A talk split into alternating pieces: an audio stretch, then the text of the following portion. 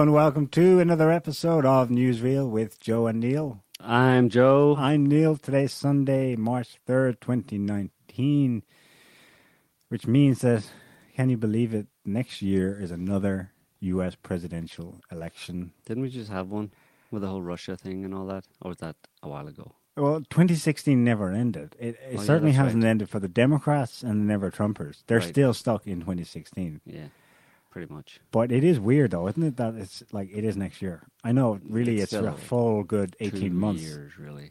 but people have, people have started. People have announced they're running as candidates for either party, and in a way, I think, um, as we'll get into now, I think Trump kind of spoke to the base again. He kind of relaunched himself. He never really stopped, but he spoke last week. Um, it was at the Conservative Political Action Committee. Committee is a conference. I'm not sure. It's an annual event now. That's so it wasn't you know put on just for him this conference organized by the American Conservative Union. It's been going for ages, but I think it's his first speech at it. It was also Trump's longest speech. It ran for over two hours. He didn't give st- anything like that long, even during his mega rallies when he was campaigning last time. So two hours plus.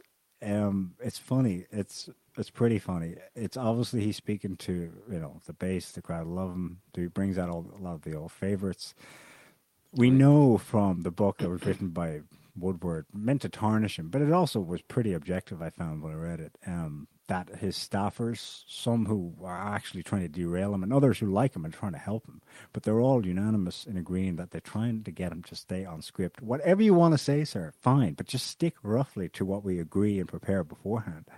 But he keeps going off script, right? He's got a he's got a habit. it. Uh, Well, he explicitly said that the reason he was elected was because he goes off script.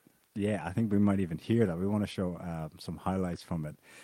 Um, he's a loose cannon, but that's when he's best, and No, that's but when he's But it's obviously true that people like people, uh, politicians, to go off script. The thing, I Yeah. mean, he's absolutely true, and it's funny. You'll see in the video where he says, you know, I I, I keep going off script, and um, but that's why that's why I that's why we won or I won whatever uh, last time because I went off script. People love it when I go off script, and we have to go off script basically.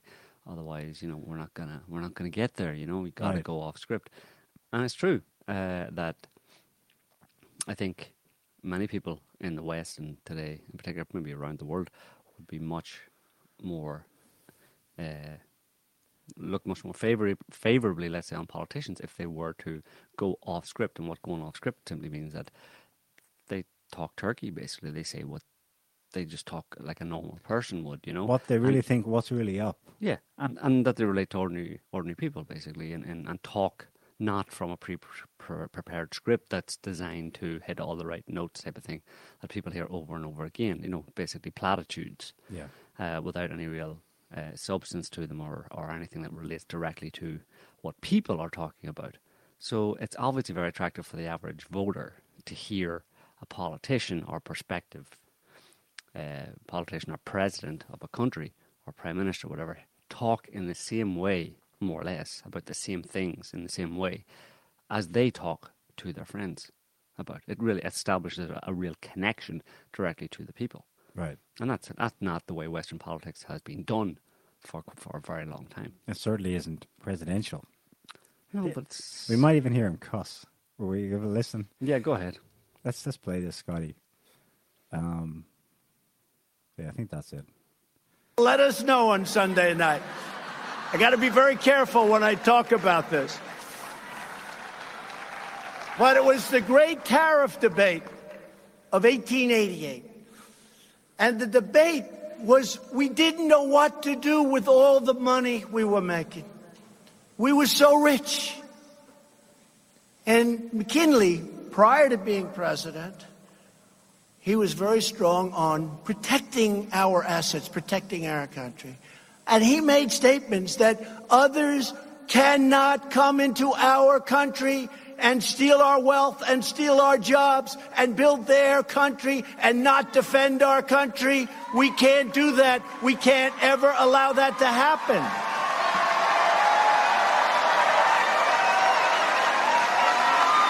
It for a sec?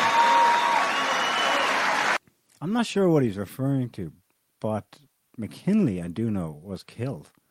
And was he was assassinated, not quite in office. He was removed from office. No, I think he was assassinated in office, um, and replaced then with another Republican, Theodore Roosevelt. Um, Trump certainly knows his history, but I, would like to know what he, what was the debate he's talking about then. Just about economics and isolationism. It's basically. interesting that at the very least he ties it to that time because that there is a lot going on today. That's the turn of the century, mm-hmm. the struggles in the United States. Uh, right. Immigration was a major issue. 1844, he said, did he? Or 48? I think he said 1880. 80, well, but it might even be later. I think McKinley was president just in the late, like 1890s, mm-hmm. just at the turn of the century. Um, anyway, that's, that's all I want to say about that. Let's, let's carry on.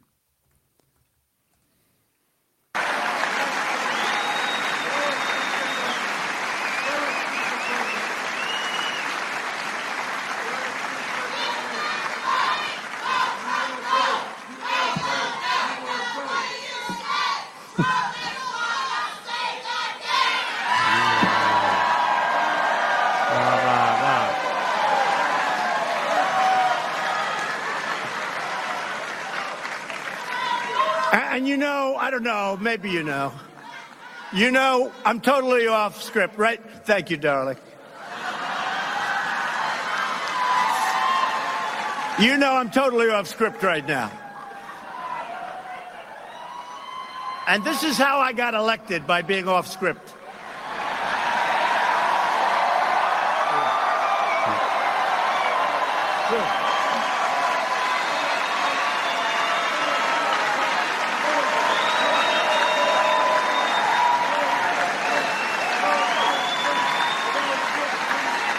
And if we don't go off script, our country's in big trouble, folks, because we have to get it back. And when I look at what's happening on the other side, I encourage it. I say, no, no, I, I think the new Green Deal, or whatever the hell they call it,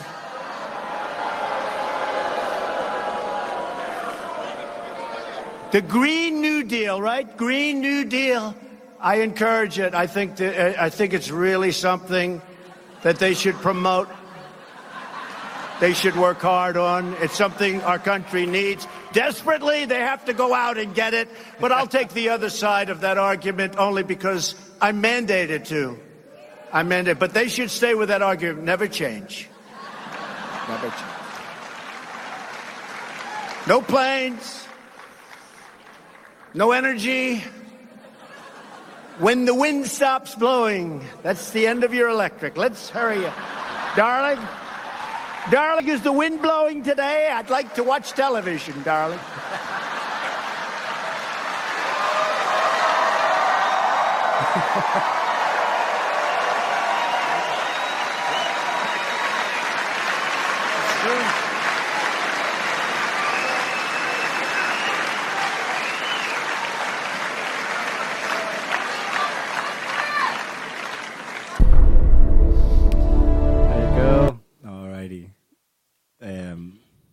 he's like, bring it on to the Democrats and their Green New Deal because he's pretty confident that most Americans will just absolutely trash it. We're like already laughing at it.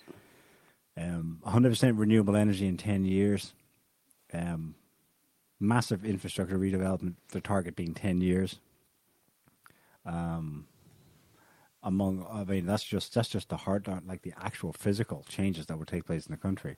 Say nothing of like basically 100% guaranteed employment for anyone who wants it and anyone who's unwilling to work. If you can't, I mean, this is like a red rag, right, to the conservative America, to, to, to most people in America. I think he's probably right. And he, he's, he's, he's encouraging to bring it on. Yeah, totally go, go down that route. You've just handed me the 2020 election, he thinks. It's, uh, it's fundamentally anti American, uh, the Green New Deal, unfortunately, you know. So, um, I'm not sure how anyone expects that uh, Americans in general are going to uh, are gonna gonna vote for it. Like are gonna are gonna think it's a good idea, and it's not going to do more damage to the to the Democratic Party and the people that are promoting it than yeah. that, than any benefit they might. They, they obviously thought that it was a it was a good piece of a proposal to, to introduce that it would uh, you know, would get some at least support from their base and, Mm. would encourage uh, people to, to think positively of, of, of the that idea of green a green economy. Mhm. But uh, like I said, it's fundamentally anti-American, so um, uh, it's it's not going to fly. Yeah. And I mean, when I say fundamentally anti-American, I mean a significant majority of Americans will think it's a bad idea for because they're Americans, basically, and because of the way Americans see themselves, see their country, and see the world, and Yeah, see and he- and he see pl- life, basically. And he played to that there, where it's like the government's coming in here mandating that I travel a certain way. Um, I don't think they actually say that, but that's the take home. That's what they, they hear when they say Mm. they want to build all these other things Mm. to encourage, where possible, alternative means of Mm. transport. It's like, hang on a second, Well, I'll choose. Yeah, I think How the, I the, travel. the fear people see uh, f- that there's a fear or the rejection that, that that that there is to it from from I think a majority of people who who know about it. Let's say, is because the premise of it is it's not just about you know improving infrastructure and changing the economy for just because it will improve it'll it'll create jobs or it'll be better for the economy and stuff. That's not really. They're just like they're just uh, kind of added bonuses in a certain sense. Um, the reason people are afraid of it or, or don't like it is because the premise of it is that uh, you have to we have to save the world from Save the planet. from climate change. Basically, uh, that's why you need to green green the economy effectively to like to, to Macron's the- message. right to save the planet. And the reason people are see the da- or people see a danger in that is that it assumes a kind of a, a humanitarian moral uh, high ground that then would give them leverage to Justify to, well- anything. Well, to enforce it basically. Yeah. That this is this is the moral right, Mhm. uh, and that because who doesn't want to save the planet, right? Uh, the planet's in danger. Uh, Ocasio Cortez herself said that it was the planet would no longer exist in 12 years' time. So it's an Right. existential crisis for every single human being on the planet. Uh, most important, most specifically Americans, obviously in this case. And uh, how could anybody not agree with it? Uh, what are you? Are you? Uh, do you hate the planet? Do you hate life? How can you not agree with this? Yeah. So then people feel that they will, with that as the premise or the the, the, foundation of the of the proposal, that people will be forced to comply with it. They'll f- be forced to, and obviously it implies a significant expansion of government influence into the lives of ordinary people. Where like basically your house has to be re refitted out to be uh, in compliance with green energy standards. Uh, you have to drive an electric car if you drive at all. If you can't afford an electric car, which are quite expensive at least now and in, for the foreseeable future, or for the in the short term, uh, then you have to take a train, and it'll be an electric train, a, a green train, basically. And you know, private transport with gas-powered cars will be technically outlawed. You know, and they'll these people feel that they have the moral right to Yeah. force people to do that because save the planet Yeah. uh, not only save the planet, but they throw into the document uh, claims that um, that climate change has is exacerbating already systemic racism and discrimination against minorities. Uh, so there's there's another heavy dose of moralizing there Yeah. uh, as well, which is a bizarre thing to say. I'm sure you can probably provide statistics that maybe back it up, but to say that climate change increases racism and you know dis- discrimination against minorities It's just Yeah. it's a bizarre thing to say as or to use as your as your argument for revamping the economy. You know, I mean, it's Yeah. really it given the bad press that you know identity politics essentially has take has has received in the past few years Yeah. from a lot of people. You know, and I don't think there's many people who really think that identity politics in the way that it's being presented or has been presented over the past couple of years is a really a, a sensible or rational uh, thing. You know, the, the, I think most people still retain the ability to see that that's just it's a bit crazy, basically. So Yeah. for these people then to put essentially put that into put identity politics into a document that talks about revamping, over overhauling the economy, is just like wow. I know. Social policy, environment plus economy. They're, they're going big, big vision. But what I find wild about this is that there's no, oh, there are some because it's, it's not across the board Democrats supporting this, but there's sufficient support and certainly media support. I mean, they'll show you that Google searches about the Green New Deal and the Mm. extensive discussion in the States about it is, is way up. Oh, yeah, it's all over the media. Mm. What I find wild is that they're going with this. Like the, it's kind of like a doubling down on all the things that Trump slash his conservative base in quotes doesn't like. We're going to double down on that and bet big mm-hmm. because this is obviously timed and done now. Oca- Ocasio Cortez is young; she could have been just told whatever for years, uh, it, and never maybe even given that platform. But they've clearly gone ahead with it. This is basically, and that's why Trump loves it, the Democrats' vision. They don't realistically think that they're actually going to get this law passed mm-hmm. at all. But they're saying this is more or less our mandate for mm-hmm. 2020. Support, support us in 2020. It's wi- it's wild because surely any common sense, any common sense among them, they would have tried to re-strategize and try to meet the the conservative majority halfway, mm-hmm. done something to pull them out and, mm-hmm. and back to mm-hmm. supporting someone Democrat. Yeah. You would think that their next incarnation of a candidate, the the preferred one, and or the vision they represent, Be a bit would be liber- something libertarian or yeah, something like that. libertarian, grassroots American, yada yada. No, Apparently not. they've gone full globalist retard on this. Right. Never go full globalist retard, especially the year before an election in the United States of America. That's just crazy talk. There's only one candidate I can think of who's a reasonable option in that she she gives a lip service to the social justice ideology, but she was also criticized because actually in the past she she, has a, track record of being basically naturally socially conservative, like most Americans. That's Tulsi Gabbard. Um, on anti-war issues, she's she would easily appeal to both left and right in America. Um, on loving your country, on being a military, you know, a, Vet. a vet and all that, she's definitely like uh, ticks all the boxes for someone who would be an awesome Democrat, yet appealing compromise to pull back Right. Some of that some of the voters some of those voters from Trump.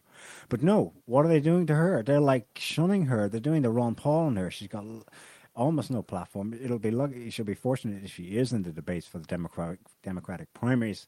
She almost certainly won't make the Democratic primaries because we know what happened to Bernie Sanders last time. Uh, they're already tarnishing as a Russian stooge. They've raked her over the coals just for basically saying the United States shouldn't be in Syria. Again, she climbed down on Assad, but I mean, she's tarnished from the get go Right. because she actually went there and met Assad. But um, yeah, they they it's wild because they shoot themselves in both feet and the head and everything. They're dead on arrival. Mhm. They're basically gifting Trump 2020. Right. He just has to live But from it- here till then. Right.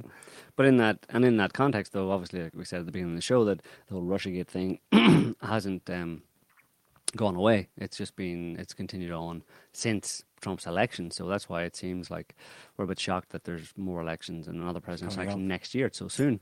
Uh, but it's because we really haven't gone through two full years uh, since Trump was elected, more than two years since Trump elected. It's really just been one long, protracted period of time Yeah. uh, under which uh, Trump has been repeatedly, you know, uh, demonized as a, as a Russian agent, and the Mueller investigation is just, you know, it's done a weird thing with the Yeah. time time frame of it there. not But- my present For them, it's still November 8th, 2016. Right. You're not my. I don't recognize the results. Right. Can, can we get somebody to come and check this, please? Yeah. It hasn't turned, it's Groundhog Day for them. Right. It's still November 8th. and what's interesting is the media is all of the media is still on that as well. You know what I mean? Well, that's that's why we we get that impression that it's that it hasn't changed. It hasn't nothing's changed since Trump was elected in terms of what the media is, the, the message the media has been paying, putting out, and what their main focus uh, is, um, because well, it's been I suppose it was reignited, although it didn't die out really, uh, like we're saying, but it was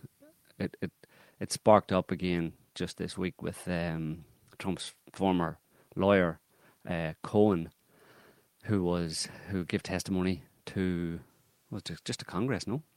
He gave Uh, to three like- committees, only right. one of which was public. Right. Uh, on well, just on dish the dirt on Trump. And uh, that's pretty much what it is, and it's in the context of the Mueller, so-called Mueller invest, Mueller so-called investigation, which just really has gone nowhere, hasn't produced anything of any substance about Trump, about the initial um, allegations made against Trump. The Mueller investigation has produced pretty much nothing, despite the fact that the media has repeatedly and continues to repeatedly try and make it seem like it's about to break some major scandal about Trump that will impeach him or put an end to him. You know, he's the walls are closing in. There was that video Right. we played a few times of uh, uh, for like basically since Trump uh, was elected, the media has repeatedly used this catchphrase of the, the walls closing in and. Uh, Bombshells going to drop and stuff over the past two years since he was elected Trump repeatedly over and over again. finished. Any minute now, he's finished. He's gone. Bombshell. The walls are closing in. This really feels like impeachment. Yes, yes, yes. Month after month after month, there's a guy put together a YouTube video of, of those news reports and that, and they're they're just they keep doing it. You know, um, in response to, I mean, there's a few things. I mean, I suppose not surprising, but it's uh, from the Guardian. The UK Guardian is is on this, and there's a there's a couple of articles just um, from from yesterday uh, on the Cohen testimony. Um, one of them, you can put one of them up there, Scotty. Um, a- any one will do. Yeah, that'll do. If Trump loses, we know what to expect. Anger, fear, and disruption is the headline from an opinion piece uh, in the Guardian, which is basically what the Guardian thinks. Uh, the Gar- all of the Guardian thinks. Um, uh, so what he's saying basically, he's they're while upping the defamation or the, the the demonization of Trump as a as a liar and a crook and a Russia stooge and all this kind of stuff, they're now because, like we said, we're getting close to well next year's the elections. They're they're starting to put out there the idea of of, of Trump. Um, uh, I, they're literally claiming that Trump will, in some way or other, refuse to um, refuse to lose Right. that that it's like the worst case scenario is that Trump will win again next year, and then that'll be totalitarianism. As soon as he wins, if he wins, it'll be totalitarianism. But in that article, for example, um, the, the some of the text is that refers to um, Mi- Michael Cohen, Trump's lawyer, uh, testimony. And the, the the text goes among the most chilling words uttered this week by Michael Cohen, this is Trump's lawyer, uh, is that this is a quote from the guy. Given my experience working for Mr. Trump, I fear that if he loses the election in 2020, that there will never be a peaceful transition of power. And this is why I agreed to appear before you today. I mean, so this guy's using these terms like he's playing obviously into. He's been he's saying what he's expected to say. He's a turncoat, right? He's Yeah. he's he's a liar and. Uh, uh, And a lawyer. and, and a lawyer and a thoroughly scurrilous human being, basically. Um, and he's just dishing, he's saying whatever, you know. And another example, is if you just put up the other article, Scotty, the other uh, Observer or, or Guardian article, uh, it's the Observer View again. There's an editorial by the staff, basically, of the Observer. Um, even Donald Trump base must doubt him now. Well, that's obviously wishful thinking, like because they obviously don't. Um, and the, the text that's interesting from that is uh, it's just somewhere down in the text, but I have, have it here. When Cohen admit when Cohen, comma, admittedly a convicted perjurer, spoke of Trump's innate racism, habitual mendacity, and potential criminality, it carried the unmistakable sting of truth. So this is coming from the Guardian, right? And and uh, and it's coming from all of most of the media basically saying similar things. But if you just look at those those that that that one sentence, Cohen, admittedly a convicted perjurer, I admittedly a convicted liar, said something, it carried the un- unmistakable sting of truth. Why why would you assume that someone who's who you say yourself is a known liar when he says something that it carries the unmistakable sting of truth? No, it doesn't. By definition, it is highly likely that he's lying because he's a liar, and you've just said he's a liar. But this is this is the level of delusion that these people are uh, get into and wishful thinking in terms of their desire to to double down on the Trump. Yeah. And and the other thing that bugs me about, about it is that on the same website, uh, the Guardian website, you know, you have you have statements like that. These obviously blinkered, ideologically driven, totally biased, absolutely one hundred percent biased, no in no way impartial or objective journalism at all. Alongside it, you have advertisements for the Guardian. Uh, saying this is the Guardian's model for open, independent journalism. Our mission is to keep independent journalism accessible to everyone. And down the bottom of almost every article, uh, they have as the Mueller invest. If you go down to the very bottom there, right down to the bottom of, of one of those articles, um, there, right there, as the Mueller investigation unfolds, dot dot dot. Is a headline at the bottom of the text of the article. There's a little blurb from the Guardian. The Guardian offers clarity at this critical moment in American history. as the as the most momentous political probes into Watergate plays out. We will continue to provide insight, analysis, and factual reporting to help bring the truth to light. This is the bottom of an article where, where the guy's saying, "Yeah, this liar Cohen, who's saying bad things about Trump, he's telling the truth." Yeah. even though I admit he's a liar, but here, because he's saying bad stuff about Trump that has been said repeatedly for the past two and a half years, uh, it's the truth, obviously. But, and this is us providing you insight analysis and factual reporting to help bring the truth to light.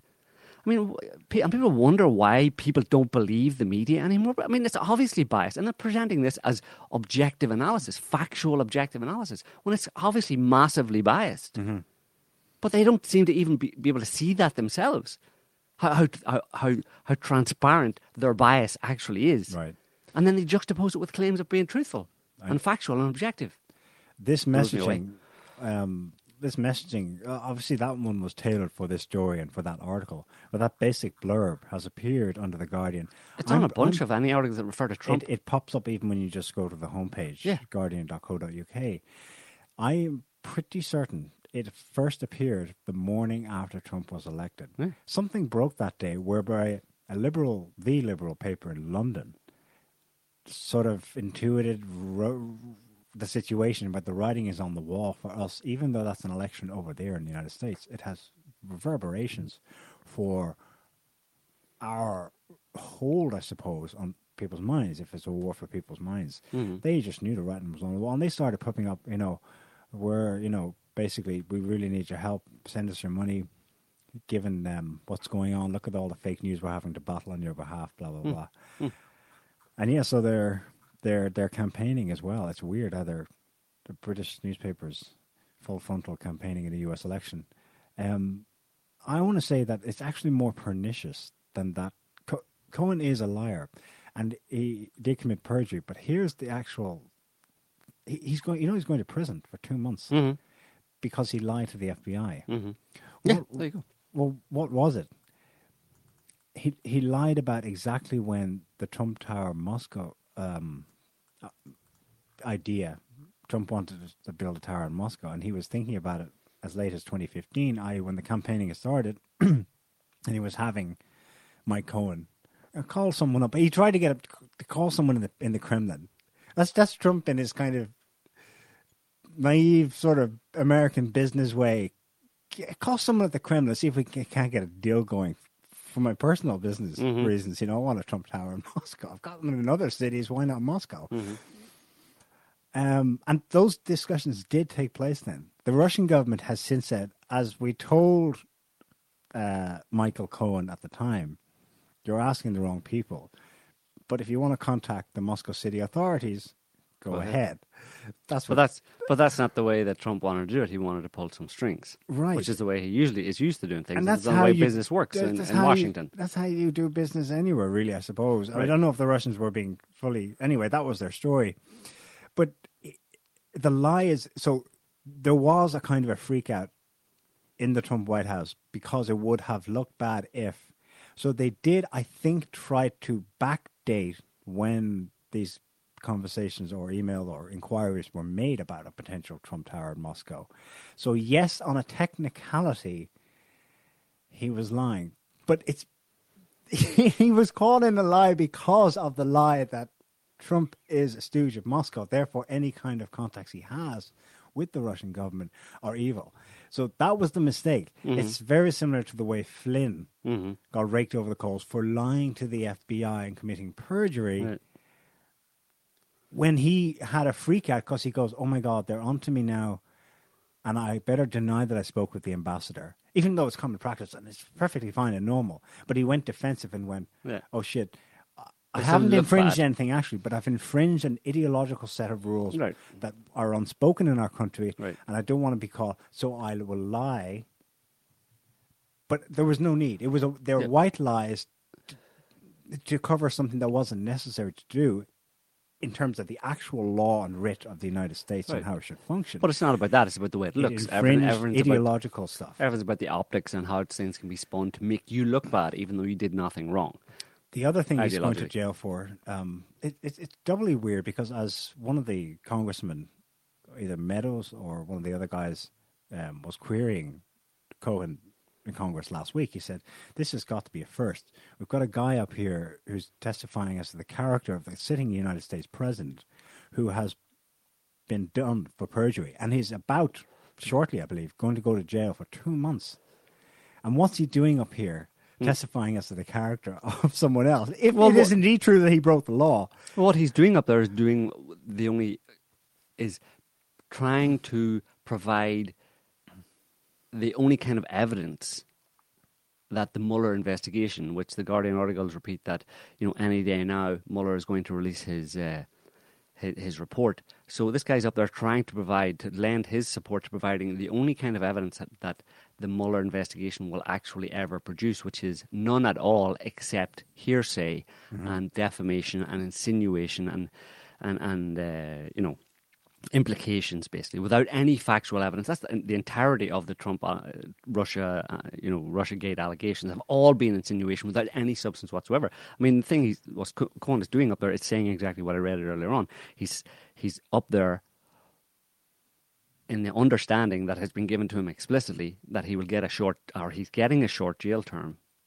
because he is saying the following given my experience working for mr trump i fear that if he loses the election in 2020 that there will never be a peaceful transition of power. I.e trump is a dictator in waiting and wants to be uh, emperor of america for life. And he is going to institute or install totalitarianism and dictatorship into america within the next two years that's what he's that's what he's Yeah. that was he that is what he is there to say yeah, yeah, yeah. uh, and told to to, say that explicitly. What came first, that or the media messaging like we saw in The Guardian? Or were they simultaneous?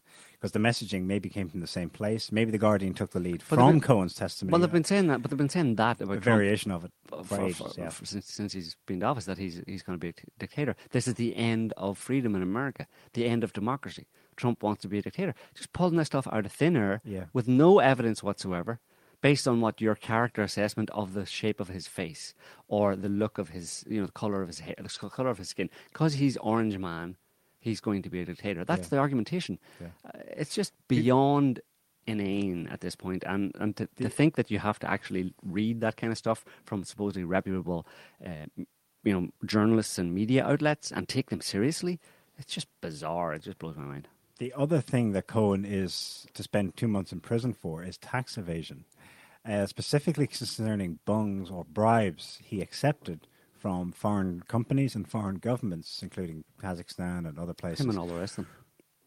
Exactly. He would get basically cash for access to Trump while he was campaigning because they're like, who is this guy? Looks like he's going to be a winner. Can you get us an in with him? Maybe a meeting or just a, a question or something. a That's- donation to uh, because that's how it's always done. That, Right. and, and he is now he is now being the law as it should have been applied all these last hundred years is being applied to him retrospectively, but not because he's actually considered to have anything, done anything wrong morally, although legally he did, but because he committed,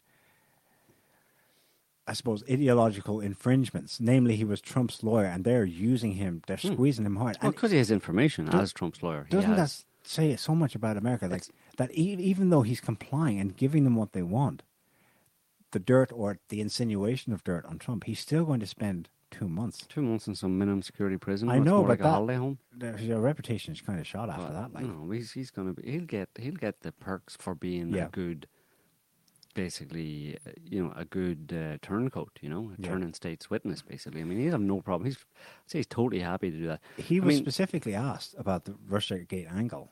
Um, he, like all the others, he said Wednesday that he has no evidence suggesting his former boss colluded with Russia. right, But- except but that he has his suspicions. right. Of course, he can have suspicions. That's the whole point. It's insinuation, and and basically just you know dirt dirt digging. But without any actual dirt, but making insinuations about Trump, and that's all it's been since he was elected. I Wait, mean, there's the guy- more. the, the thing is, his, his the value of him as Trump's lawyer is not that he actually has any information that he can divulge about any criminality on the part of Trump or Russia, Russiagate or whatever, or whatever, but simply the fact that he is known to be, he was Trump's confidant slash lawyer, that anything he says and can be paid to say will have, as the guy in The Guardian said, the ring or the sting of hmm. truth to it because well, you would assume that because he was close to Trump, anything he says can plausibly be true. So his value is in the fact that he was objectively Trump's lawyer and confidant for a, for a period of time, and therefore he can say whatever he wants. Yeah. And he'll say whatever they want him to say for the right kickbacks. Yeah. But like everyone else who's been hauled up before committees or the Mueller investigation or the FBI, when it actually comes to it, they don't commit, at least publicly, the perjury of saying definitely Right, there is no. this link between Trump and Russia. They always back down, but they it's a it's a sick game because they know that, but they're up there to impugn things. Mm-hmm. Um, Cohen also said there are so many dots that all seem to lead. That's careful lawyer speak Mm-hmm. in the direction of collusion between the Kremlin and the Trump campaign. Um, as I stated in my earlier testimony, I wouldn't use the word colluding. Um, was there something odd about the back and forth? Now, when you say back and forth, you, the next word would be, oh, back and forth communication maybe between the Kremlin and the Trump administration. No, the word he uses is praise, the back and forth praise with President Putin.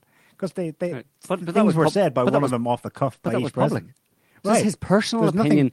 His personal opinion that is the same opinion that lots of other people have based on publicly available information. That when two people exchange a couple of um, compliments, that therefore there's probably something going on there. That's the height of it. That's what that's what taxpayers' t- money is being wasted on with these hearings. To have this idiot up there to insinuate things on the basis that I was Trump's right hand man and here's what I think happened. Hmm. I'm not going to tell you anything factually happened because I don't have anything to tell you factually that happened. But I'll certainly say that things seemed strange to me when Trump shook Putin's hand. There seemed to be a moment of lingering and a look that conveyed some kind of, mm, And I I'm- don't know what. I'm no expert, but it looked like a Freemasonic handshake It- to me. There may have been a tickle of the palm involved there. And in my capacity as Trump's confidant, I can say this.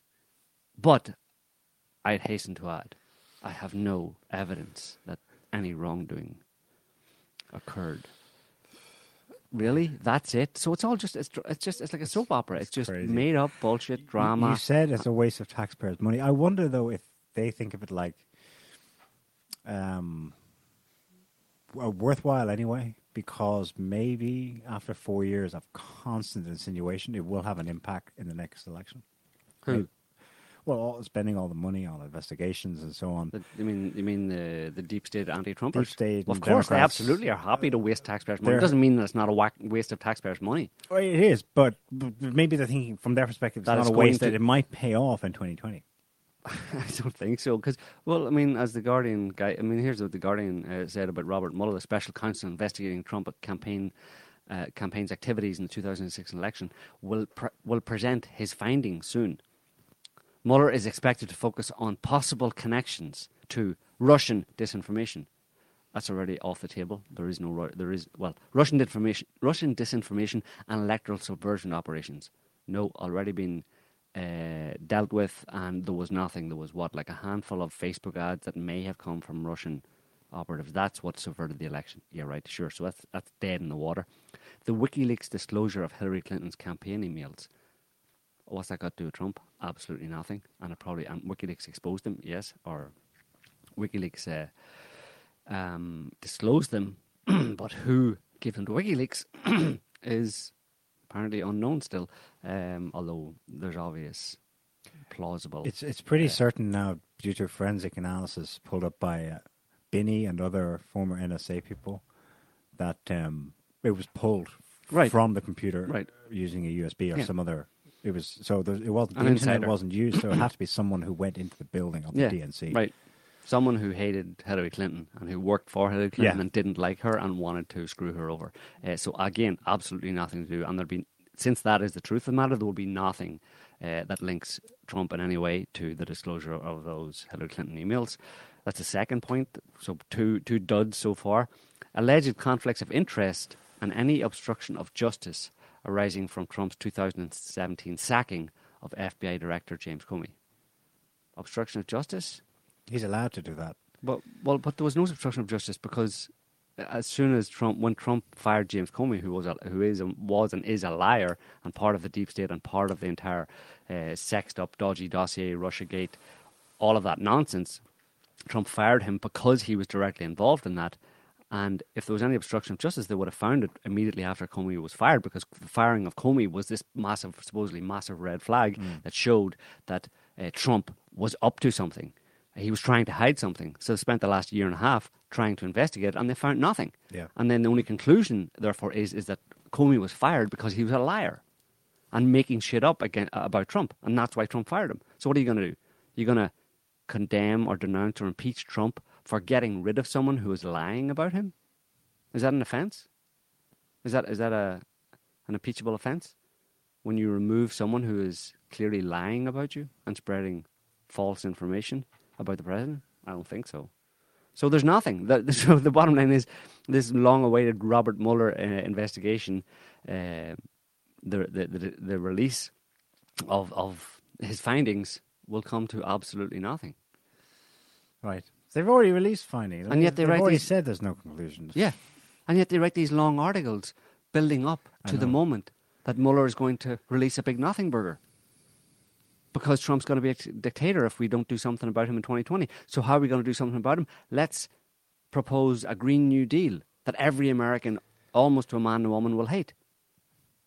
It's bizarre. Really? They've lost. They've lost the plot. They've diverged further, and that's. um I think as well speaks to the kind of the craziness of it. Um That there's no, almost no intelligence. We've lost intelligence, as Team America said.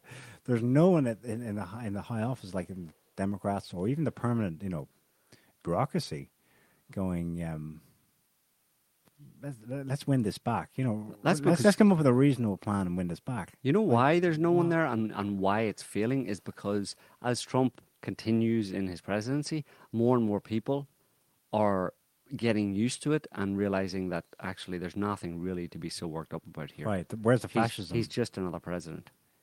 Hmm. And even if he wins two terms, big deal. right. I mean, really, that's the core question that people keep forgetting. It's almost like it's a. People have assumed that it's it's self evident that there's something horribly, horribly wrong with the Trump presidency, but to date, no one has been able to provide any information or any data to substantiate that dire kind of view of the Trump presidency. Why? Why is he so hor- horrible and terrible? Sure, he's not presidential. You don't like the way he talks. He tweets. He's he's a bit rude and He's he, he goes off script. He's an orange man. That kind of stuff. That's why this NPC kind of uh, meme, you know, of Orange Man Bad is, is is very popular and is very funny to many people because they all know that it's it really is very close to the truth of the matter. Is that these people are just I don't like him just because. And then they're But then that- downloading instructions and repeating them. Right. But I don't like him just because. Obviously, even for, for the people who, are the anti Trumpers, they know that that's not a, a valid argument, right? Why don't you like him just because he's Orange Man and he's bad? Uh, so then they have to flesh out their their emotional, you know, distaste for Trump uh, with supposedly factual narratives about that that that you know that prove that he's as bad as they feel he is. So they feel that he's a bad person, basically, based on the, on the, the the the way he looks and the way he talks. Yeah. They feel that they make they he provokes in them a, a negative emotion, not for anything he's doing or has done, but simply the way he looks and the way he talks.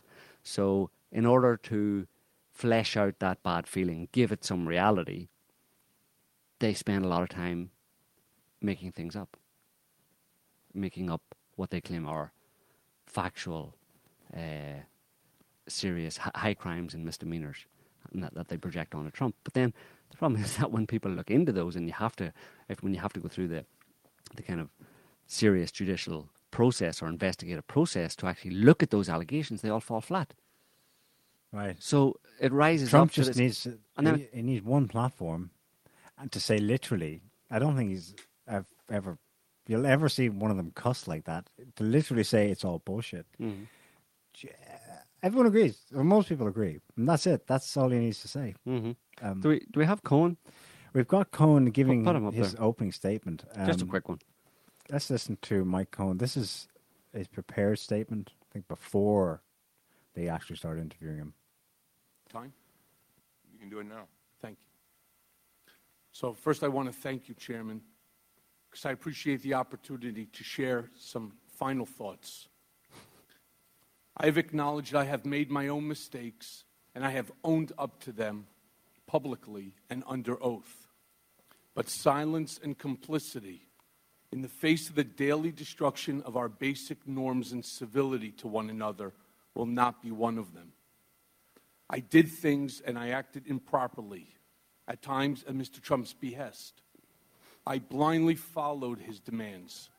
My loyalty to Mr. Trump has cost me everything my family's happiness, friendships, my law license, my company, my livelihood, my honor, my reputation, and soon my freedom.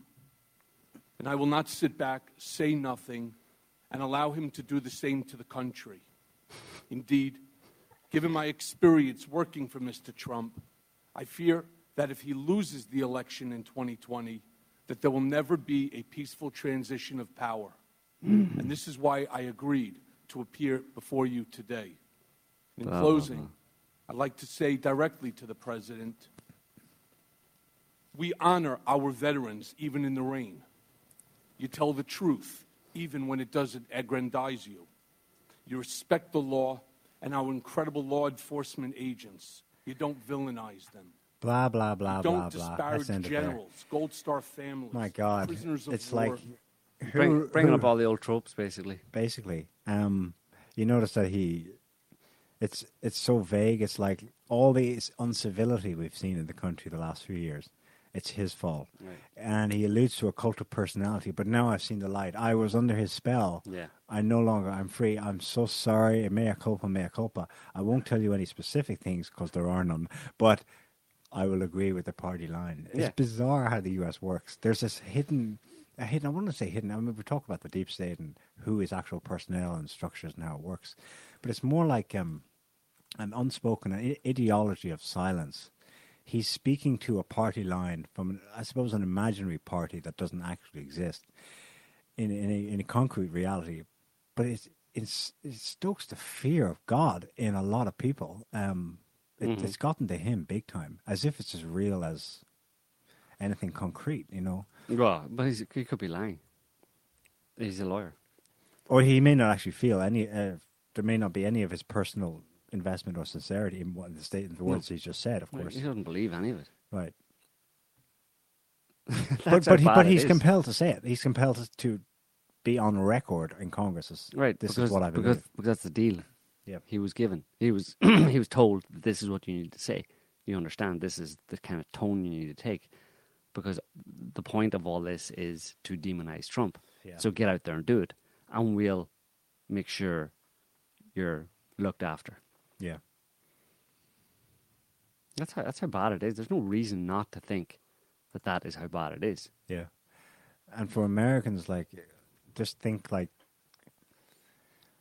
of the potential for that kind of thing to, to become concrete, to, to move more and more from the abstract into the concrete. What you can and cannot say. I mean, they already get a taste of it in the pushback on social media and Twitter. They Mhm. simply get banned or something, um, or demonetized or whatever. But now, if you're slightly higher up the food chain, you're the lawyer of a, a former lawyer of a president, and you're not on board with the party line in Mhm. quotes, you point taken. It's he's he's going to be treated lightly, but nevertheless, he is officially going down for two months. Mm-hmm. Um, that's a big, that's a big kind of, yeah, it's totalitarian stick to hold over people. Right. Um, for the country of the First Amendment, free speech, um, the right to petition your government, the right to free assembly, i.e., form assembly with others of like minds in any way you see fit. Mm-hmm. That's basically saying, no, screw that. You go to prison if you're not uh, on our assembly. There's only one way in this country. Uh, Mm-hmm. Damn. Yeah, and obviously the reaction to Trump's speech there uh, in the uh, at the conservative what was it called Political Action Conference. conference? Yeah, was uh, from well, you can imagine what the reaction to it was from from, from CNN. There's a yeah, uh, here's a title just from today. CNN analyst claims Trump's speech uh, was like Hitler's. He's literally Hitler, and Yeah. that's I mean that ties in with the observer. I mean here's an example of some nutbag on, on, on CNN saying that Trump's speech and some of the words he used make him literally Hitler, uh, and that's okay. Maybe she's a bit off the wall. People kind of some people maybe, you know roll their eyes at CNN. Then you go to the like like we did earlier on. You go to the Guardian, a respected, you know, uh, intellectual uh, newspaper from the UK. You know, hundreds year of years old, and they're. Uh, they're saying exactly the same thing, just in more flowery language, you know. Um, just scroll down to the, the video there, Scotty. Um, a bit more of that one right there. Can you? Will that play? And also said this today. Listen, guys. The men and women here today are on the front lines of protecting America's interest, defending America's value, and reclaiming our nation's priceless heritage. We have people in Congress, right now, we have people in Congress that hate our country. And you know that. And we can name every one of them if they want. They hate our country. Sam, the idea of preserving heritage taps into historically darker times. Certainly, not only that, though, you say what we heard from the president in, that, in those remarks also could pose a national security concern.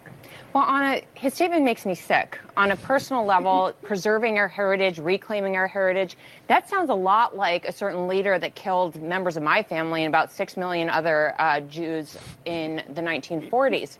But on a national security level, the president talks about preserving our heritage as a catch all for implementing policies that misallocate resources.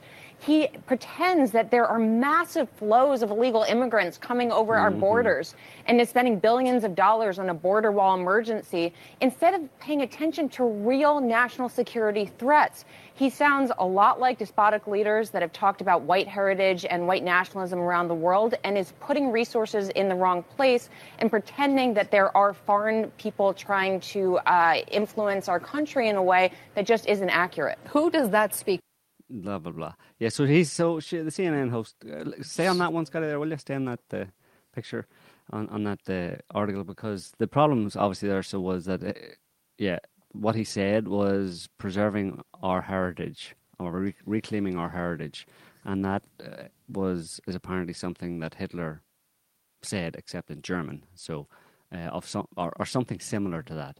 I mean, obviously, Ein Reich, ein Volk. Yes, Yes, it's very similar. well, obviously Hitler said Hitler said a lot of things, and you could probably, if you go through all of the text of Hitler's speeches, you could probably find a lot of Hitlers out there, right?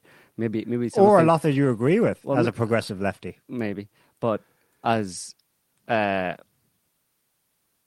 a lot of things that I'm saying right now, maybe Hitler said them at one time. You know, he maybe used the words, you know, um, I don't know. Uh, any of the words that I've just spoken, he may have used them, and I could be literally Hitler as well. Then, um, but the funny thing is that just down below that, there's uh, the, the exact same phrase, uh, or at least reference to heritage, was used by Joe Biden. You can just play that. It's just a short one, I think. Uh, It's time to stand up. It's time to fight back. It's time to reclaim our heritage, and it's time, and we are ready. We are looking for this fight. The future of our country depends on it. do it. Yeah, There's very a lot good, Joe. more. There's a lot more Hitler coming out of that. isn't Well. It does sound a bit more Hitlerish, yeah, that one, when he used the term of reclaiming our heritage. So, um, Trump says reclaim our heritage, Hitler. Joe Biden says a few years ago, uh, several years ago, reclaim our heritage, not Hitler. Crickets. So that's the level of discourse, and it's interesting there just to beat up in the media a little bit more. CNN had that person on and knowing what they were going to say, more or less, uh, and actually encouraged her. Um, I mean, the, the host of CNN there made it clear that before the girl, the the the guest who actually said he's more or less like he's literally Hitler, like he he's he's pretty much the same person who killed six million Jews. Uh, she um, gave a preamble that made it clear that she knew that she was going to say that, talking about you know Right. back to darker times. So CNN, uh, as you know, the reputable news organization that it is, deliberately and knowingly, and you know, uh, produced and tabled a, a segment where they would pick a few words from Trump's speech, uh, specifically with the words "reclaim our heritage" in it, and have someone come on and say that he's literally Hitler. Yeah. And then people wonder why there's memes like now today of, of where people get to, you know, ridicule other people by saying, you know, using the frame, using the phrase literally Hitler Yeah. because it's so overused, you know. And it's there's the old uh, what there's that um that uh, there's some what is it uh, about the about arguments uh, the Godwin's law. the Godwin's law. There you go about uh, the first person to use a reference to Hitler or the Nazis loses basically the lost the argument. argument. Uh, so yeah, that's the state of the media right now, and it's amazing that In a sense, It's the not so US is a dictatorship, but only insofar as everyone else who might otherwise be contenders has basically fled. They vacated. The Trump's left there standing. Hello, anyone want to challenge me? Like actually properly? No. yeah, yeah. So Um, I want to it's not good. quick um, on virtue signaling and mass hysteria in the United States. The Washington Post has corrected its erroneous coverage of the confrontation between the Covington Catholic schoolboys and the Native American activist Nathan Phillips at the Lincoln Memorial two months after publishing their misleading story that got that whole stick rolling. Yeah, they've retracted it all right because they're facing a $250 million lawsuit and also because they know they'd lose it, and so they've quietly said, "Yeah, no, the kid wasn't being a racist. We made it up, basically." It's a kind of example. Uh, this kind of thing would really gripe on ordinary people, you know. Um, but they think it's a winning a winning strategy. They they don't mind that the story dies six six weeks later because by then there's some other hysteria there flaming up, you know. Mm. Um, And well, the thing is that that level of media hysteria and rhetoric, and not just from the media, but from a lot of people uh, on Twitter and social media and stuff like that, uh, and specifically around Trump, what people have to remember is that you know we're not necessarily defending Trump. The problem is that the, the discourse is being dominated by people uh, who are using ridiculous and hysterical accusations that are fundamentally false against Trump, and we spend most of our time actually, you know, correcting or, or, or dealing with that ridiculous hysteria and, and and lies basically because they they dominate.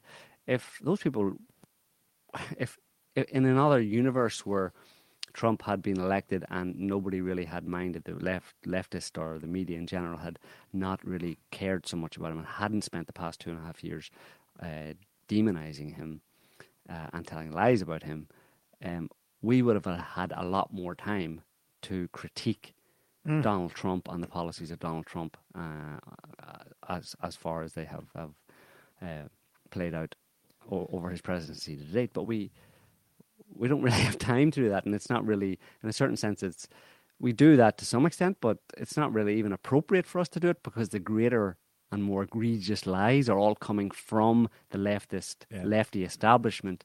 Uh, and, We're all and the being deep state against Trump. So, I mean, if we're going to deal with our, our primary focus is to is to combat lies and disinformation, and the vast majority of that is coming from the the the areas that it's coming from in the in the in the Washington establishment and on the le- in the lefty kind of media, so-called lefty media, it's coming from them. Uh, all of those lies and, di- and disinformation are coming from them towards Trump. So obviously, w- w- people could be mistaken for thinking that we actually support Trump. We think he's a great guy. We love him. It's, it's not true.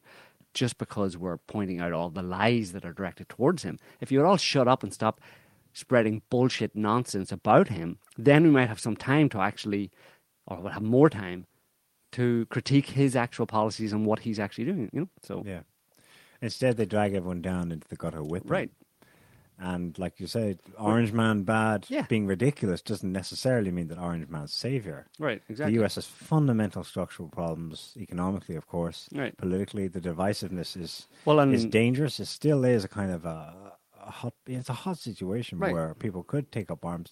The very thing they're accusing, they keep almost inadvertently baiting people, Americans, to Mhm. to come back at them and uh, w- with with weapons because the o- the overwhelming pressure is still on people to conform to that quote unquote hidden party line.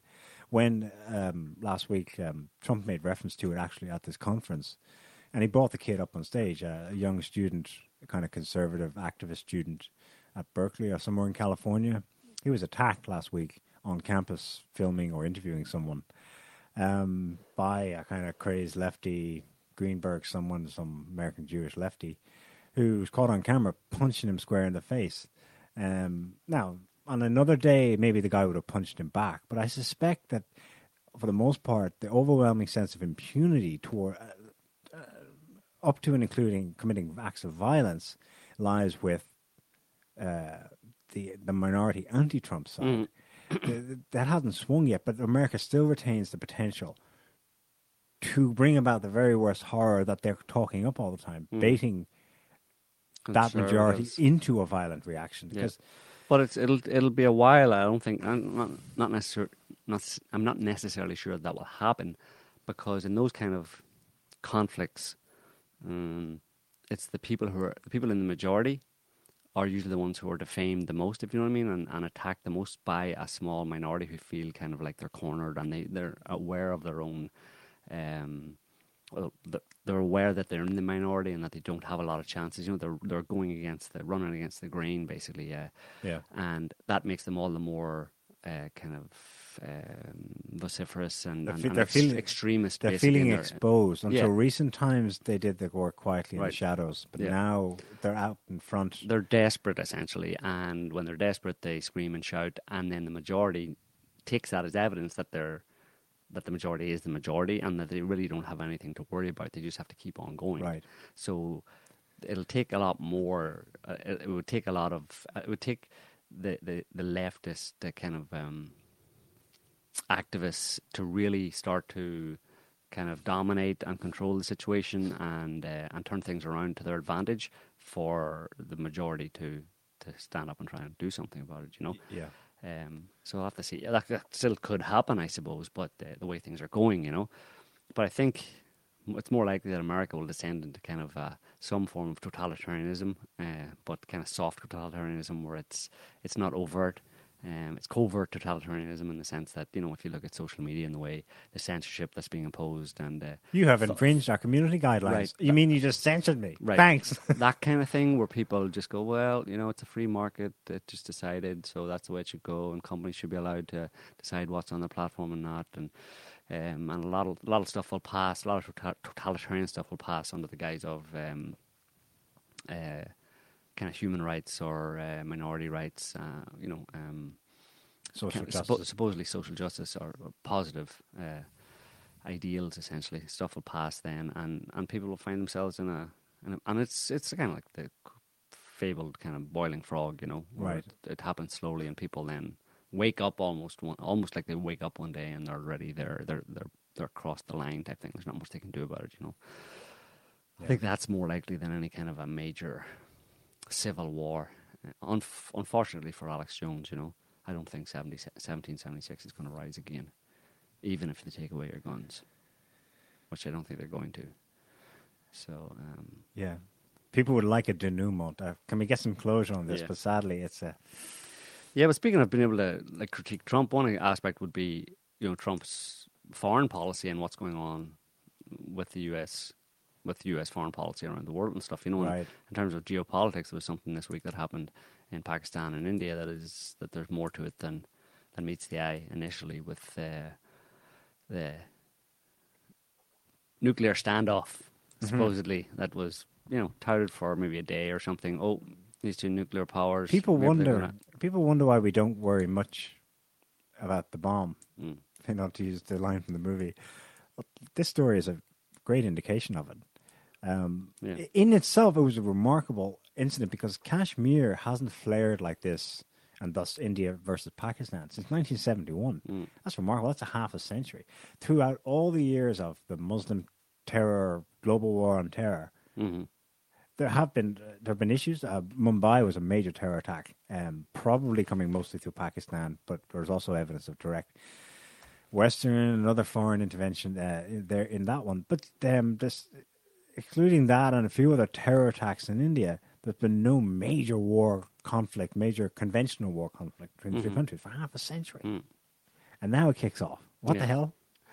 Um, yeah.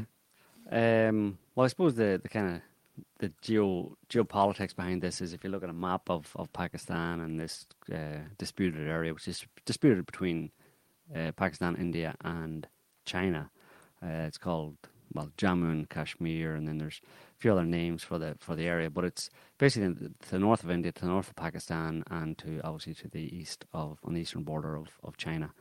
Um, India and Pakistan have been fighting over it for, for quite a long time. Um, there's Pak- Pakistanis occupy some of it, India occupies some of it, and China occupies some of it. Um, but it it essentially directly relates to a broader scale geopolitical situation uh, that we've talked about before in terms of, uh, I suppose, China's initiative, One Belt, One Road, the Eurasian integration, and that kind of stuff. Because a big part of the uh, of China's of that initiative by China uh, is is something called the China-Pakistan Economic Corridor, which would run through this area that India and Pakistan and primarily are, are fighting over. You know, as a way for China to build basically railroads uh, from China through this area and then on into Pakistan proper and down to the Indian Ocean, and it's a way for China to uh, circumvent the Malacca Straits, which Right. is a, a, a, a well-known choke point uh, that the US is well aware of, as and even had war games with Australia several years ago, uh, simulating the the blockading of that Malacca Straits, which is down over uh, Singapore, Malaysia, Indonesia. right Indonesia, yeah.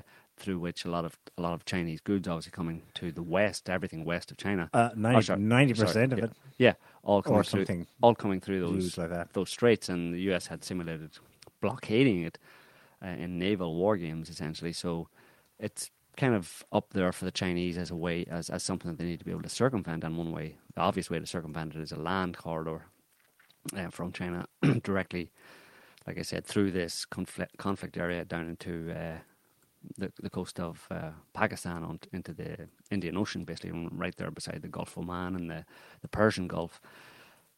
Um, and that's obviously, incidentally, that's one of the reasons why Afghanistan was, or the main reason why Afghanistan was invaded and occupied immediately after 9 11 by the US, because Afghanistan is right to the north of uh, Pakistan and was seen as a central, uh, a very important, strategically very important country in in that uh, in that gap essentially between China and more or less the Middle East and, and then the West, you know.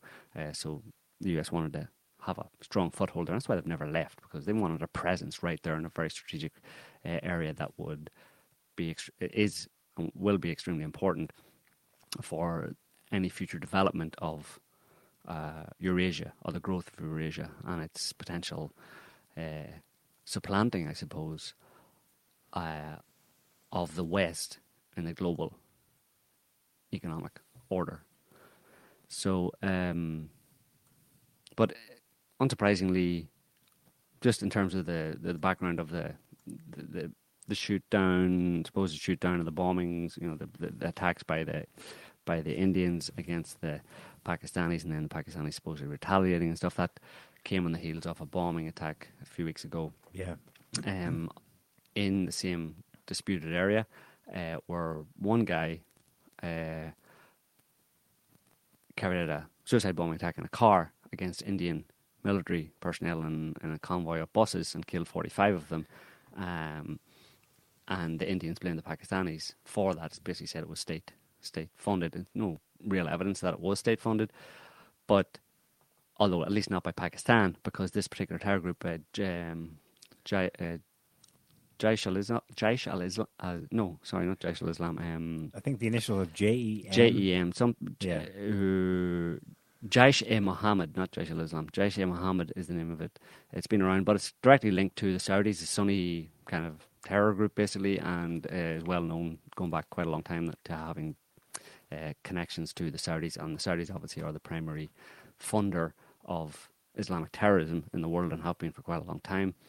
So this group, uh, so you have a link there into Saudi Arabia. And when you've got a link to Saudi Arabian terrorism, you usually have a, a link to Israel, because Israelis at this point are hand in hand in hand with the the Saudis. They've basically teamed up with the Saudis, bizarrely, in the Middle East, uh, and to control uh, the Middle East, specifically keeping Iran back, because both Israel and Saudi Arabia have a mutual interest in keeping Iran uh, from from developing in the Middle East, and Israel's direct, at least the direct connection between Israel and this attack was that um, the Israelis have been, or I think they're the primary, they're the primary uh, weapon supplier, at least last year, for India. Something like seven hundred million dollars uh, arms deal to India in 2018, and the missiles used by the Indians so far against uh, in the response to the to the or their attack on Pakistan were Israeli. They they basically came out publicly saying that that they had used Israeli uh, missiles to to shoot at Pakistan.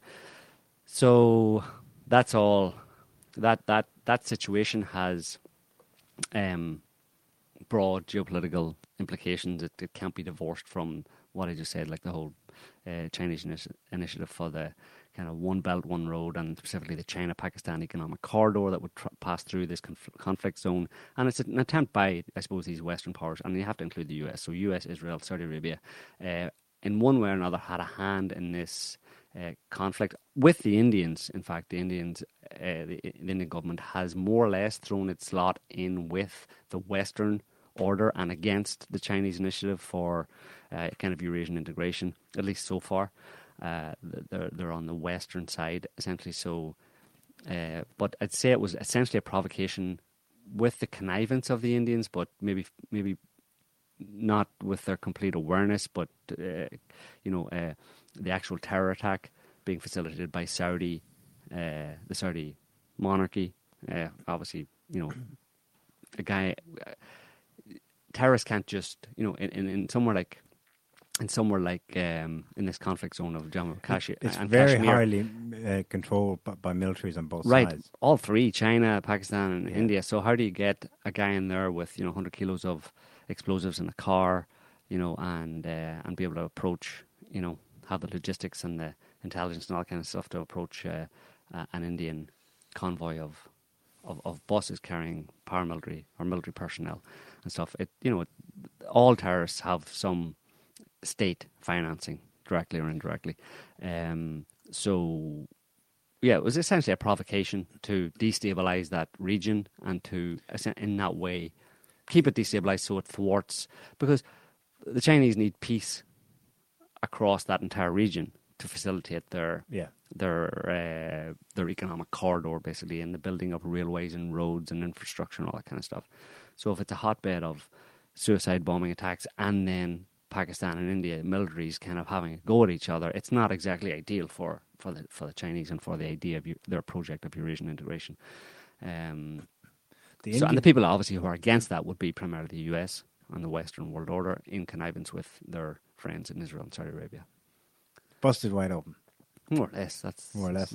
The Indian Prime Minister, um, kind of taking a break from the conventional "screw you, it's your fault, we hate you." They broke away from that completely when he made a statement on Thursday.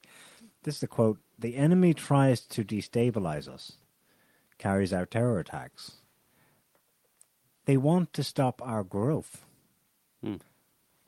We are we Indians are standing like a rock to counter their evil designs stop our growth. That doesn't sound. But, but took out economic growth. Do you mean because you've got to think about that? Okay, so this terrorist outfit JEM in Pakistan, they insinuate with the in other statements they make with the backing of Islamabad, so the Pakistani government did that to stop us from growing. But that doesn't make sense because why would you blow up your neighbor to stop them growing when it's going to obviously impact you with a repercussion? Mhm. So that's that kind of hangs in the air. They want to stop our growth. Their evil designs. I I'm pretty sure he's speaking to like to something else going on along the lines of what you just described. Maybe. an intrigue that's more complex than Pakistan. Mhm. And look how quickly they made peace with each other. Right. Well, they don't want to die in a nuclear conflagration, you know. So, Right. but I don't think that's going to happen anyway. But there's a threat of it. It's mutually assured destruction, which uh, same reason there's going to be no hot war between America or nuclear war between America and the U.S. or anybody else really, or sorry, America and Russia. There are a couple of other. Pakistan Pakistan has a terrorism problem because they have Mm. um, with the blessing over the decades of the Saudis and the British, um, and then the Americans, I suppose later after the beginning of the the Soviet the Soviet trying to kick the Soviets out in Afghanistan. Um, Pakistan was basically trained um, to go and use terror as government policy, and it's been so normal for them. It's like, what's everyone getting upset about? Mm. That's just what we've been doing for a century. Yeah, okay, Mhm. we speak the right language publicly, but everyone knows we use terror. Mhm.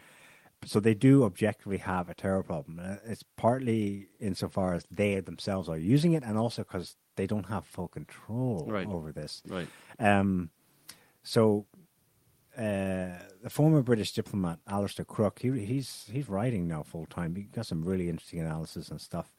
He suggests that what's going on here um, uh, is that Pakistan, kind of in quotes, as in a kind of the establishment, ISI, the one that was closest to the Mhm. CIA for decades, so not necessarily the Khan government in Pakistan, hmm um, has been emboldened by favoritism. Now, this is kind of jarring because a year or two ago, Trump said Pakistan's evil and withheld, I think, for one year or two, the military aid payments that are Mhm. normally made to So Pakistan. that's because it was it was currying favor with Russia basically and and Iran. It was and China even. It was looking east and north essentially instead Okay. of like it's, Oh, Crooke suggests that despite Trump White House signaling that in the background, actually, your deep state or Pentagon Israel firsters were actually signaling to Pakistan, um, "Don't worry, we're, we're very much going to need you because we're all about getting Iran." right. But that itself is all about maintaining a foothold in Eurasia Mhm. to thwart Russian Chinese integration of the region. Um, uh, he brings in, you remember there was another bombing recently um, across the border in Pakistan. Mm. That was in the Baluchistan province. That's Mhm. a hotbed because it borders Pakistan and Iran, right? Right. Um, Iranian troops were killed in a parade. I think there are 27 members killed. That was on February 13th. Suicide attacker. hmm Uh, suicide. An explosive laden vehicle was rammed into a bus carrying Iranian troops. hmm Very bloody, similar to what happened. That was Mhm. February 13th. Right. Um, now, Iran went ballistic publicly in the statements and said this was planned and carried out from inside Pakistan. Right. At the same time, they have good relations with Pakistan. So, hmm damn you, you bastards. We know this came from your territory. Mhm. But, Khan government, it's okay. But we Yeah. know you don't have exactly a control, a whole control on this situation. He goes on to say that U.S. special, this is Crooke speaking, um, U.S. special forces, um, he's heard, I'm not sure from where, but that the ones that are being drawn down from Syria are redeploying to the new Iraqi hub, which Trump did publicly declare um, in northern Iraq. Trump said he gave it away to watch Iran. Um, that's kind of lets the cat out of the bag. That Mhm. okay, well, Syria, right? We'll, we'll leave a little bit of a foothold, but actually we want to redirect. So that's coming at Iran from the west, hmm and on the other side, um, the big strategic issue apparently in the deep in the Pentagon at the moment is how to maintain in perpetuity a Mhm. presence in Afghanistan. hmm Um, not necessarily in Pakistan directly, but Afghanistan. They want a base. They want. It's not even that they want a hard base. That they, they know that things are changing and constantly fluid. Mhm. They want situations where, um, oh, oops, there's been a, another flare up of this terrorist problem now in this country. hmm We can help you with that. It's basically they're selling their service. They're trying to wing it whether by they're selling the services of look, you don't want a war between you and your neighbor, so you've got a terrorist problem. It's basically like uh, this is the Americans trying to sell their version of um, terror roundup. You know, Monsanto's Roundup. hmm We have the product for you. It's Terror Roundup. You you just need our money and our special forces. Ideally, a permanent base in your country, Mm. but we understand if that's a bit too much. But we'd like kind of temporary lily pads, they're Mhm. called, where we have the rights to fly in and out of here, here, and here. hmm Um, Yeah. and in a way, it, it's a, it's their counter proposal to what the Russians and Chinese are saying, which is how about you make serious, actual peace, genuinely clear out the terrorists and start building motorways and waterworks and cities? Yeah, the Americans saying, nah, you don't want that product. You want this one. This is much better. yeah. um, Yeah, the uh, I mean, I talked about the talking about the the the China Pakistan um, economic corridor that runs through this area. It would like initially the plan is obviously it would go to a railway that would go to the to the sea, uh, the Gulf, essentially the Indian Ocean, the Gulf of Oman, and near the Persian Gulf there, uh, uh, in, in in in Pakistan this would for for Chinese products, obviously coming from China to there and then on the boats, but it would also, by implication, be the first stage in possibly more railways through Iran, through Iraq, through Syria, and over to Europe. And not only that, but it would also potentially link up uh, China directly to Iranian land-based oil supplies, which Right. again would sub, uh, sub, um, circumvent the Malacca Straits because a lot of Chinese, a lot of oil that, and China needs a lot of oil, comes by sea from from the Middle East. Right. Uh, but this would, if you, if they, if the Chinese were able to get kind of infrastructure down through Pakistan, then they're right there at the Iranian border, and it wouldn't be too hard to cutting through Central Asia to right to hook up the Middle East. yeah, hook up uh, China to Iranian oil directly, and that would be a boon for Iran, obviously, and that's one that's a red flag for the Israelis as well. So basically, the Israelis and obviously for the Saudis, because Iran would threatens to supplant Saudi Arabia, and if Saudi Arabia is supplanted, then America is in trouble as well. So these three people, these three countries, uh, U.S., Israel, and Saudi Arabia, are all um, dead set against or want to do whatever they can to, to stop this this project, this Chinese project, to hook China up to through Pakistan up to Iran, effectively. Uh, it's it's an existential crisis for the three of them, basically. So, um, and the Israelis have been trying to. Obviously, there's a religious aspect to this as well, in the sense that uh, Pakistanis are primarily um, uh, Muslim, and the Indians are primarily Hindu. And there's obviously a long-standing, has been a long-standing issue uh, in India between India and Pakistan on religious grounds. That's why they basically split when they used to be just the Indian subcon- subcontinent under the British Raj, the British Empire. Uh, was split off in about 1950 or so uh, into Pakistan and India. Um, but in India, there's still about, even though it's got a population of 1.2 billion, there's about 180 or 200 million uh, Muslims still in India, and they're not, you know, there's a, there's a, there's a, there's a, they don't get on very well. Let's say there's a real, there's a, there's a religious divide in India between the, their very Right. small, small minority, still 200 million people, small minority of Muslims versus the Hindus. Yeah. And of course, the Israelis would find common cause with the Indians in saying those dirty Muslims, right? Mm-hmm. You know, you and I have, uh, we know, we know what the problem is here, right? It's Yeah. it's the Muzzies, right? You have a Muzzy problem, and so do we. Israel have a Muzzy problem called the Palestinians and the Syrians and the Iraqis and the Lebanese and everybody else. So um, that's that's a you know that's that's a common cause essentially, but ultimately. Uh, it's not ultimately. It's not good for India anyway. I don't. I don't really understand understand why India seems to have ha- been balking, even though, though they're a member of BRICS and stuff. They still seem to be dithering essentially on, on whether or not to go full Eurasian integration type of thing. because they're they're antsy about China's. They're a bit China has a head start on them. India's going to be next, Right. like the next generation in Right. theory. If India things thinks last they can long. they can Oh, pull yeah. their own weight type thing. Oh They're- yeah, uh, well, why because of their wouldn't they? They have almost the same freaking right. size population, Right. So I think they can hold their own essentially, Yeah. or go go their own. and they're currently led by a nationalist Right. leader, which is unusual, and, Right. and they're Hindu nationalists, so they have Yeah. they would see eye to eye. But I think they're also Indians are like India's old. Right. They know Israel's like they. I think they're playing a game like. Mm. Well, they are, as yeah, but uh, and they're also being made. You know, they're open for offers. I think is the thing. You know, they they realize their their economic potential with this, the size of the population and the resources they have, and so they're almost you know playing both sides against each other in a certain sense. Certainly, they're being made offers by the Americans and by the Israelis. I mean, I mentioned earlier on that uh, the Israelis are India's uh, major number one arms uh, Are they number one? for for India. Yeah, Right. Wow. in the last year. That's a flip in the because last year. India would have been traditionally would have been pro-Soviet, anti-Zionist, but it's in it's they've taken a different tack. Well, they're, uh, they're again, it's evidence of them kind of playing both sides, you know, Yeah. batting for both teams.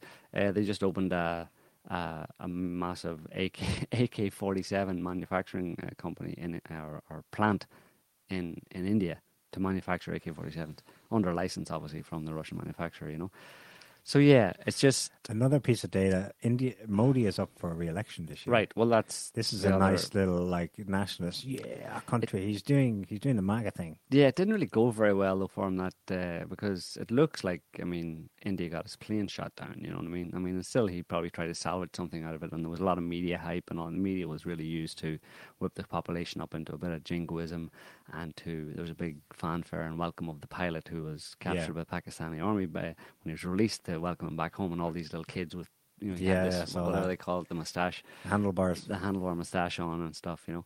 Um, so yeah, they did everything they possibly could to get Modi did everything he possibly could to get uh, as much Nationalism out of it. and yeah, as much as much election electioneering out of it essentially, you know. Yeah. So uh, yeah, there is that cynical aspect to it as well. That they're not really serious about fighting with each other, but you know, Modi's up for re-election, so you know, I got to fire off a few missiles.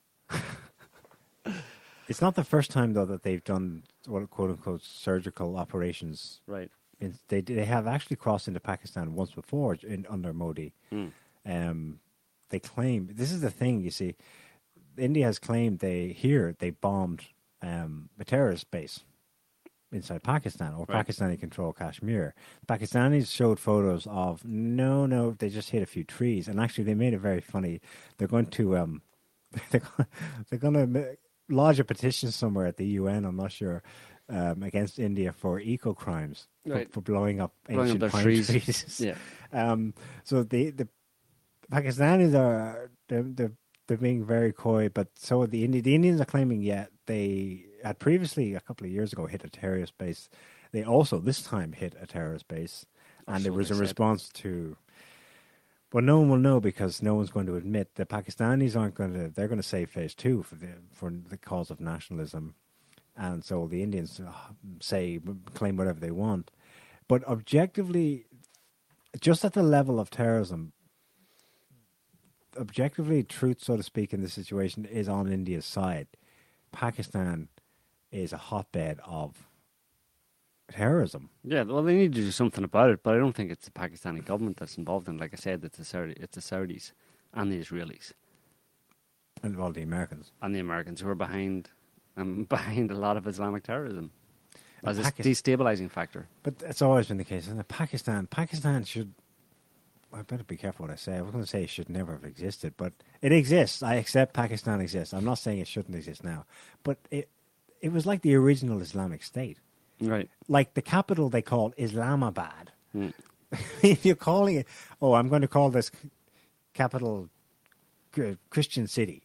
I mean, it's just like uh, it was. It was created to give the Muslims of the sub- sub-Indian continent their hmm rightful heritage. But then 200 million Muslims remained in, in India, but just it was a crazy situation, and it's no surprise that it's a major fracture point 60 years later. Um, the long game still says um, peace wins, development wins, but we know how easy it is to, to destroy things. Um, Yeah. with conventional warfare, not likely directly between each other, um, but just well, name some other um, incidents in, in recent times in Iraq and Libya. Hmm Um, it's uh, it's always a threat, you know that the next country will be uh, flattened. It's it's it's so much easier to destroy than it is to build, and that's the kind of Right. um, the hold that uh, the Western system has hmm over the, Yeah. the more peaceful overtures of "We built you hospital, you just stop shooting." Yes, deal. It sounds so much more attractive on paper, but the reality of day to day, yeah, but he has weapons and he has terrorist bases. hmm He can he can burn it down or, or blow it up. It's basically, so and walk easy, away. easily provoked. Yeah. Um, One last piece of news, very important news. Scotty mentioned earlier on before the show started that uh, Alex Jones, uh, our favorite uh, globalist, I mean anti-globalist, uh, was on the what's his face Joe Rogan's show. Joe Rogan show. So tell us about that, Scotty. Uh, I didn't watch it, so Uh, no, it was it was about uh, he's on the Joe Rogan show. It was about four hours long. Wow. more, more than four hours. four hours of Alex Jones. Jesus and he Christ! uh, he went a little bit crazy. Like he started screaming, doing his Alex Jones things, and you know he said, you know, when they brought the they brought the the, the Germans. The, or no, what was it? Oh, it was NASA. Yeah, it was Yeah. NASA. It was like NASA. NASA brought the Germans over, and, they, and they're, they're, they're ruling the world, and they're trying to do this, they're trying to do that. And then like Joe Rogan is like, you know, because Alex Jones can't be on any show, right? Right. I mean, I like like I have a little, you know, my little YouTube channel, techie stuff, Scotty's Tech info, and I make I make I post a video, and I just included the name Alex Jones in the description. I didn't even say his name in the mm-hmm. video. I don't think, and they immediately demonetize it. and You know, it didn't get banned or anything. Hmm. But the guy has no access to anything, so somehow he ends up on Joe Rogan's show for over four hours, hmm. full ads, six million views or something. Neil was saying hmm. I think it's seven something now. seven million, and he he basically ranted, and then like Joe Rogan would try to bring him back and say like, so okay, but what about Sandy Hook? Are you saying that you really didn't mean this and that and the other thing? And then Alex, no, I, I didn't mean that. I just like well, I just blah blah blah blah blah. and then he and there was some other guy on there who I don't know, and then he would ask questions, and then Alex Jones would go off again, and. I, I only watched like 15 minutes of it because that's all I could stand. I saw I saw a little um, a little excerpt from it on um,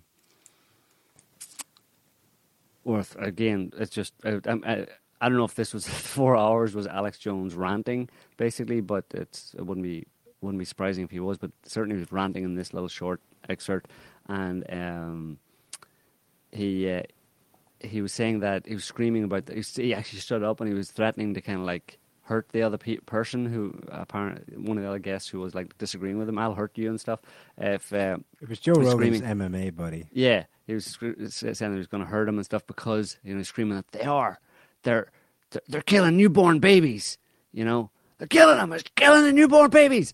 And, and he's screaming that over and over again. And it's hard to make out a lot of what he said, but that was his point over and over again. They were killing newborn babies. And I just heard Joe Rogan uh, halfway through the rant saying, "Yeah, but that's a conspiracy theory." so Joe Rogan was obviously obviously like trying to just him. provoke him and troll him a little bit, you know. but uh, yeah, I, I'm sure I won't be able to watch all four hours of it, uh, but I might check out a little bit of it just for a laugh, basically, and see what they're talking about. But um, yeah, Alex Jones. It, it, obviously, his ban from YouTube hasn't hasn't changed, and Twitter and Facebook and everywhere else hasn't uh, hasn't quelled his his thirst for for the rant Yeah. and for the globalists, for getting the globalists. Um, yeah.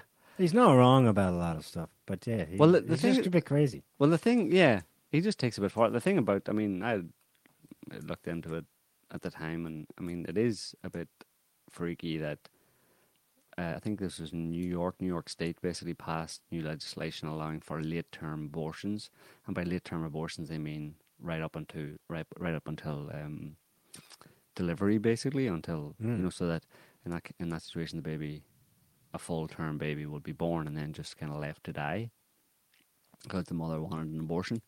Um, but Or snipped, like they exposed in the Gosnell story. That was horrific. Right. a guy doing late term abortions caught hundreds, probably thousands, I don't know, yeah, somewhere in St. Louis or something. yeah, And his thing was he would take the take them apart. take the baby out and he snipped the back of the neck. It would be alive and screaming and stuff, but he would basically Hmm. decap not decapitate it, but Yeah, snip, snip the spinal cord basically. Yeah, it's it's pretty grim. Like, and there's more and more states I think uh, are going that direction. And there was a couple of people on YouTube uh, called up some abortion clinics and stuff, uh, asking about because one of the one of the like one the detail that that people would argue about this claim about you know uh, full term abortions is that it's only under special circumstances, you know, where there's danger to the life Yeah. of the mother, or that the baby is like basically non-viable, or is, is, is has in some way, you know, just uh, you know maybe severely handicapped or something like that. Um, but then someone, a few people on YouTube called up abortion clinics in the state of New York asking about this, and it seemed that it was, you know, one of, it was a girl actually who just was talking to the receptionist or talking to the person, I don't know if it was a doctor or whoever she was talking to in the clinic, about whether or not she, she could have a, a, a full term, more or less full term. She said, I'm more or less nine months pregnant now. She wasn't, but she was pretending that she was, and uh, asking about uh, the options for her being able to have to abort her baby at, at nine months. And while the the woman on the phone in the abortion clinic gave you know, give kind of, she can't seem to be giving lip service to the idea that you know that well you would have to get a medical doctor's uh, uh, certificate or, or you'd have to go and see a doctor first and make sure that you know that either you are ill in some way or other there's a danger to you or there's a danger or the, the baby has issues whatever and she said well what if I was uh, I mean I'm, I'm feeling a bit depressed so would that be sufficient? I don't And feel she- like it. And she's more or less like Yeah. I'm just feeling a bit depressed, you know, and, and so I want an abortion. And, and the woman in, in the abortion clinic said, uh, "Well, you know, w- we'll have to see about that." She was really very uh, Right. blah blah. She was just trying to get through. Okay, you know, we'll see. You Convince know, me. or or okay, we'll talk about that. But the the most important thing was that it was going to be seventeen thousand dollars. Right. So there's the problem right there is when for a literally a five minute or well, you know, functionally a five minute abortion or very short very very very little work, let's say, very little expense on the part of abortion clinics, they can make large amounts of money, uh, then there's obviously the danger of of them circumventing supposedly the Yeah. the the the, the, If- the blocks that are put in to to for, for abusing the system, you know, and, and effectively women going in just not feeling like they want to have the baby at nine months and then having it effectively um, having the birth happen. It's not that they're being. I mean, at, at nine months, you, I don't know why I'm going on about this, but at nine months you don't have an abortion. You give birth, Yeah. and then they kill the baby. Or you give it up for adoption for Christ's No, sake. they just kill it. Right. A perfectly healthy baby. So you know, it's it gets to the point where I mean, I never really had much problem with uh, accepting the idea of abortion or, and, and women's rights to have an abortion, but it seems that that that idea, that concept, is being pushed to a point where I think it may may get pushed to the point where a lot more people who otherwise would have had no problem with abortions will suddenly start to say, well, maybe that's going a bit far, you know, when you're actually giving birth to a perfectly healthy, full term baby and then Mhm. just killing it because Yeah. the mother doesn't want it. Is that okay? I don't know. It's, it's I mean, these are the, suddenly the questions Well, that, the- that the- previous were, were more or less black and white are no longer black and white. That's the thing. Yeah. You know, In the US, uh, like you just said, if the price is right, if the price is right, you can get whatever you want, basically. Yeah. Yeah, that's capitalism for you, baby. How it works. Uh, okay, so uh, I think we'll leave it there for this week, folks. We hope you enjoyed the show. Um, if you like the video, like, subscribe, click on the notification bell. Um, we'll be back next week with another show. Until then, have a good one. thanks for listening and watching. Bye bye.